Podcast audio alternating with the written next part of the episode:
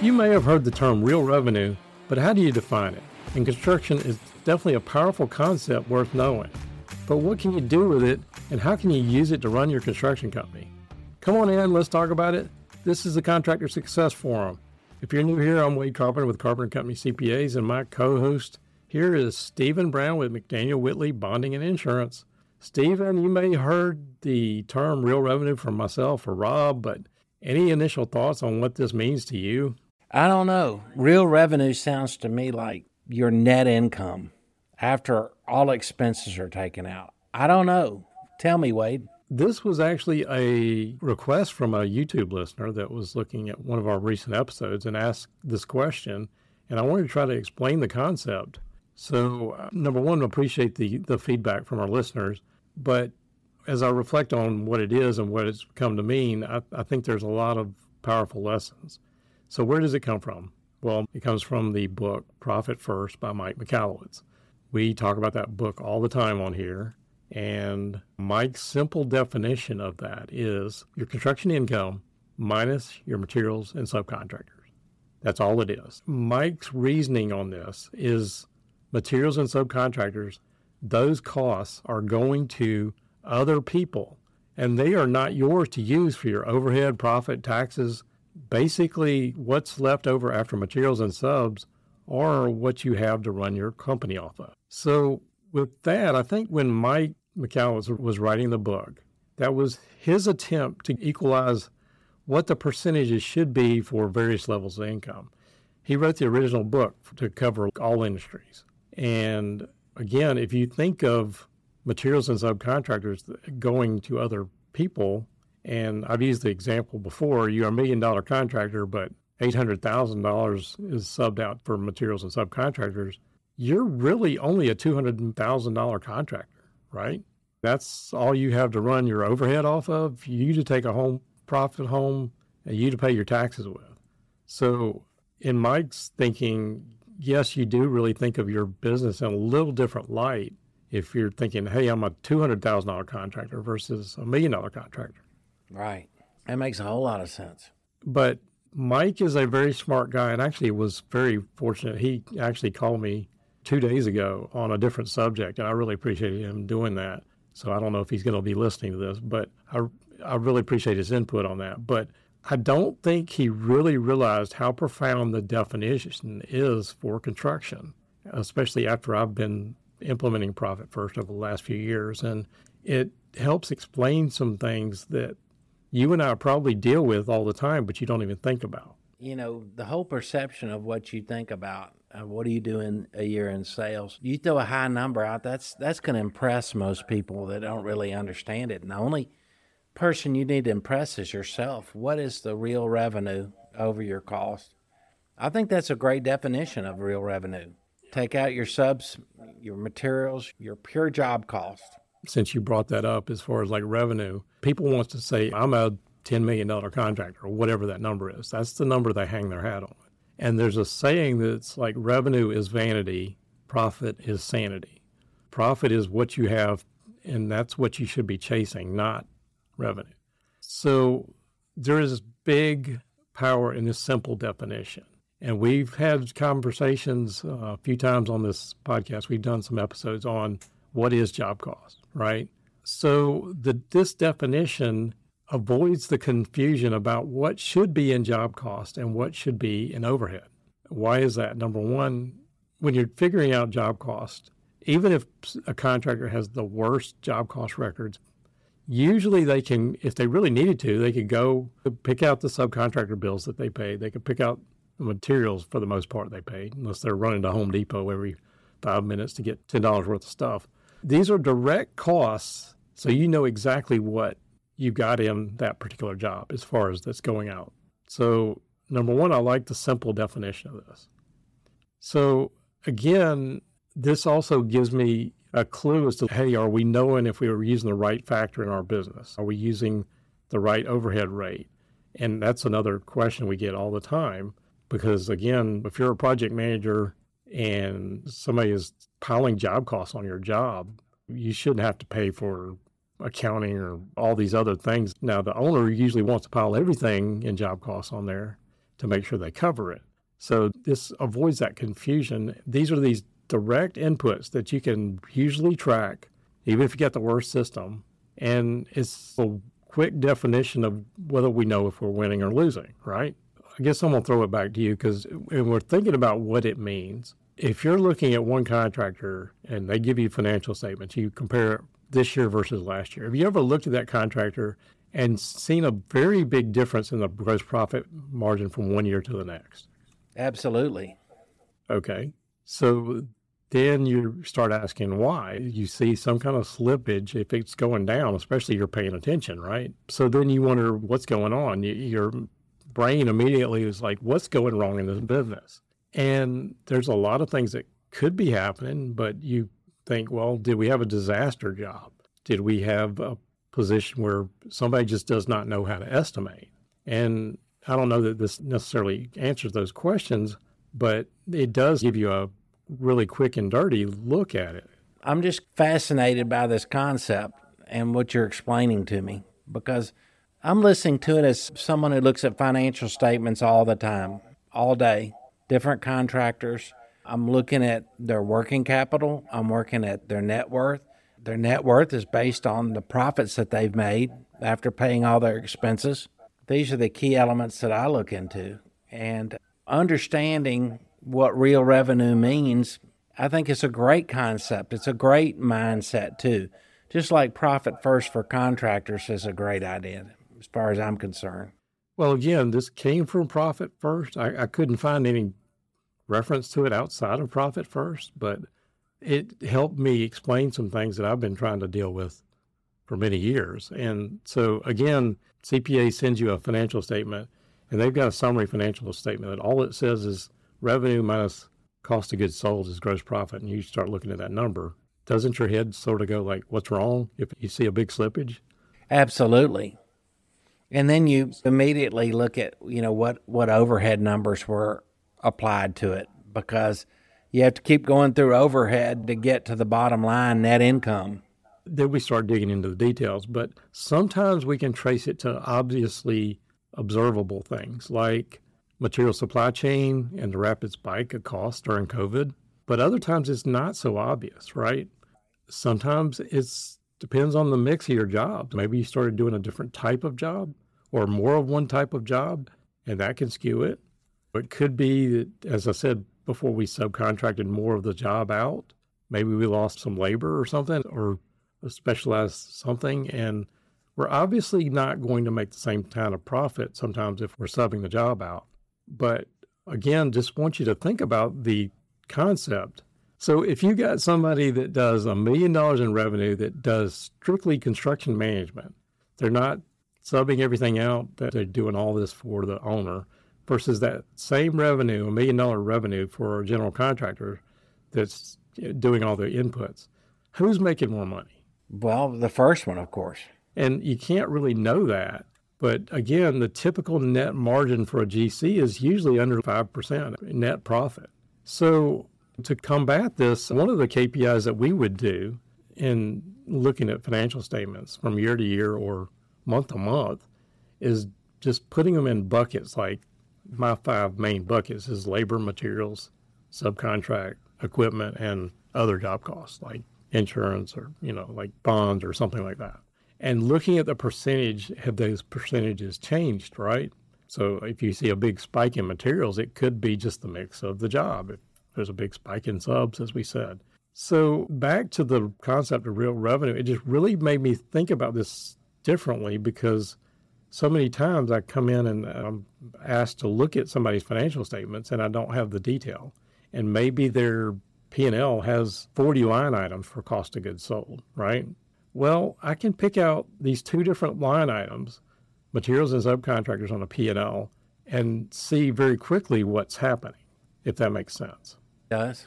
So that's why there's some serious, you know, quick gut check on what's going on in your business and if you don't have good job record. So any thoughts how we can use that in our business and from an overall management standpoint, cash flow standpoint? Well, I like what you're saying. Checking what you see, having a quick picture. You know, in bonding, there's a five minute underwriting, we call it.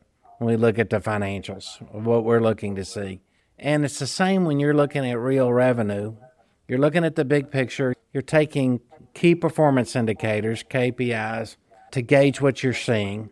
And then you're coming back and you're taking how much was estimated in profit on all the projects that you've done and seeing if it was applied correctly and seeing what big picture that shows you.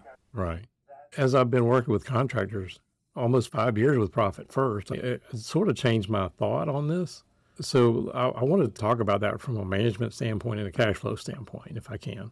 So again, that's a quick and easy way for you to track how you're doing on a job. You can try to put all these other, and if you don't have a good job costing system, quick gut check, jump in and what are these two direct costs that you could easily track to a job.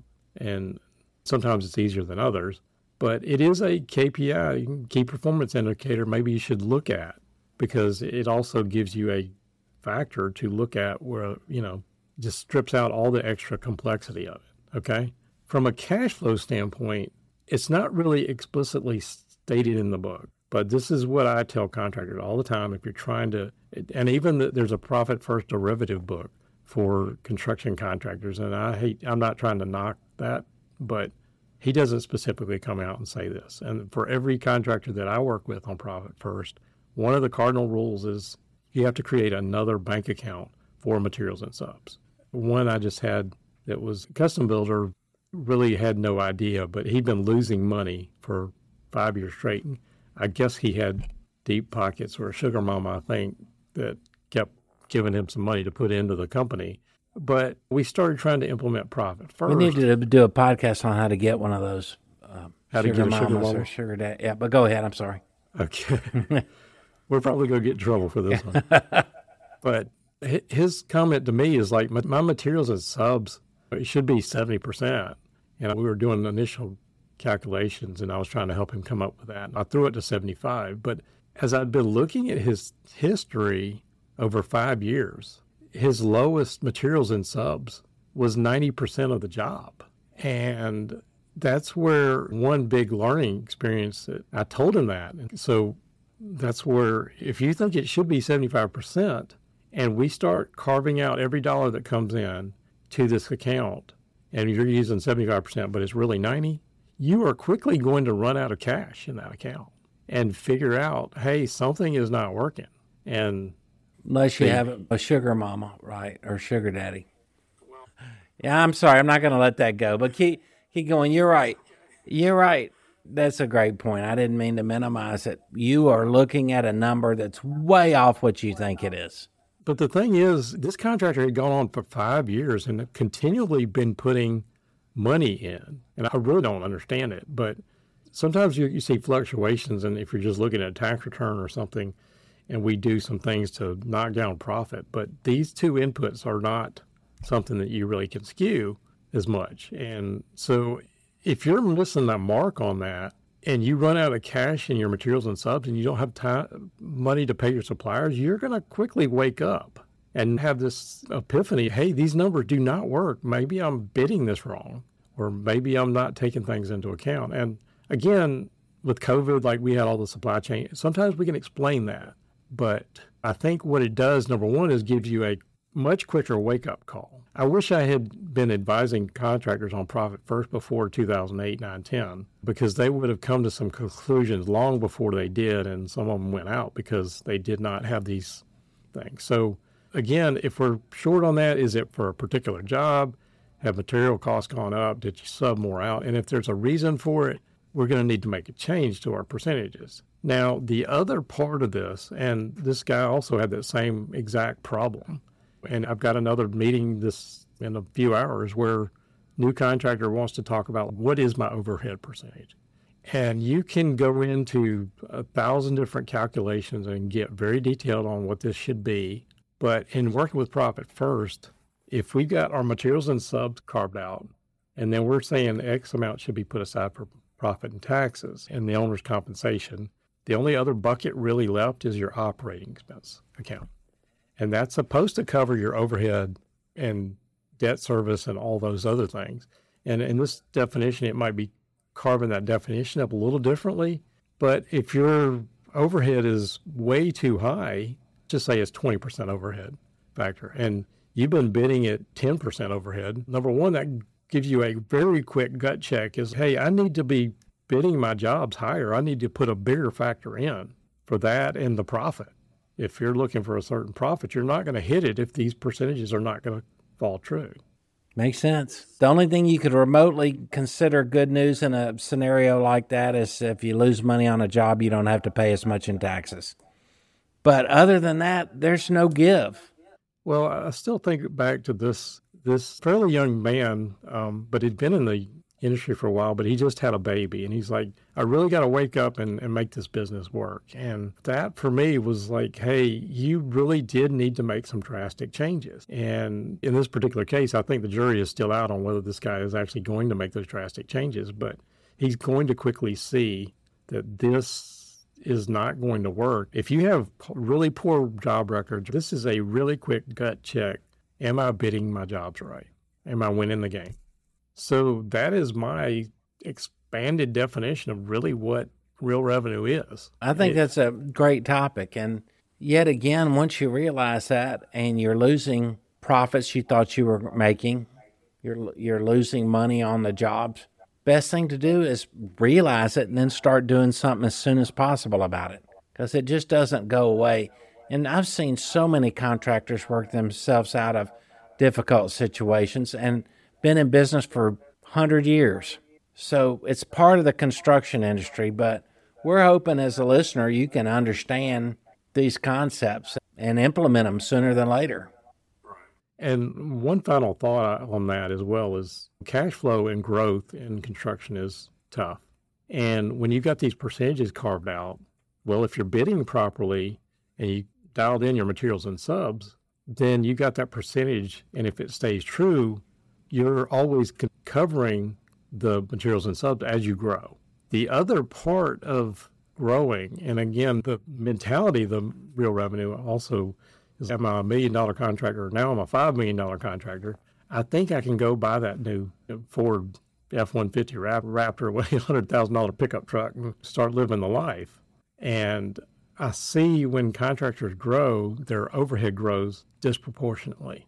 So having the operating expense side of this as a percentage of your, sometimes it should not grow as much as that, but it actually does artificially constrain it. What should be happening, you, you, you start, should be starting to get more cash built up in your operating expense. So maybe then you can start putting it into your profit or putting it back for the growth to grow into it. So, and I could say from a surety bonding standpoint, uh, bonding underwriters love it when you're taking money out of the company like you're supposed to. That means all your other systems are in place and you have enough working capital and net worth in your company to deal with potential hardships and to fund future growth. Well, again, you know, this came from Mike Michalowicz, you know, head in Profit First.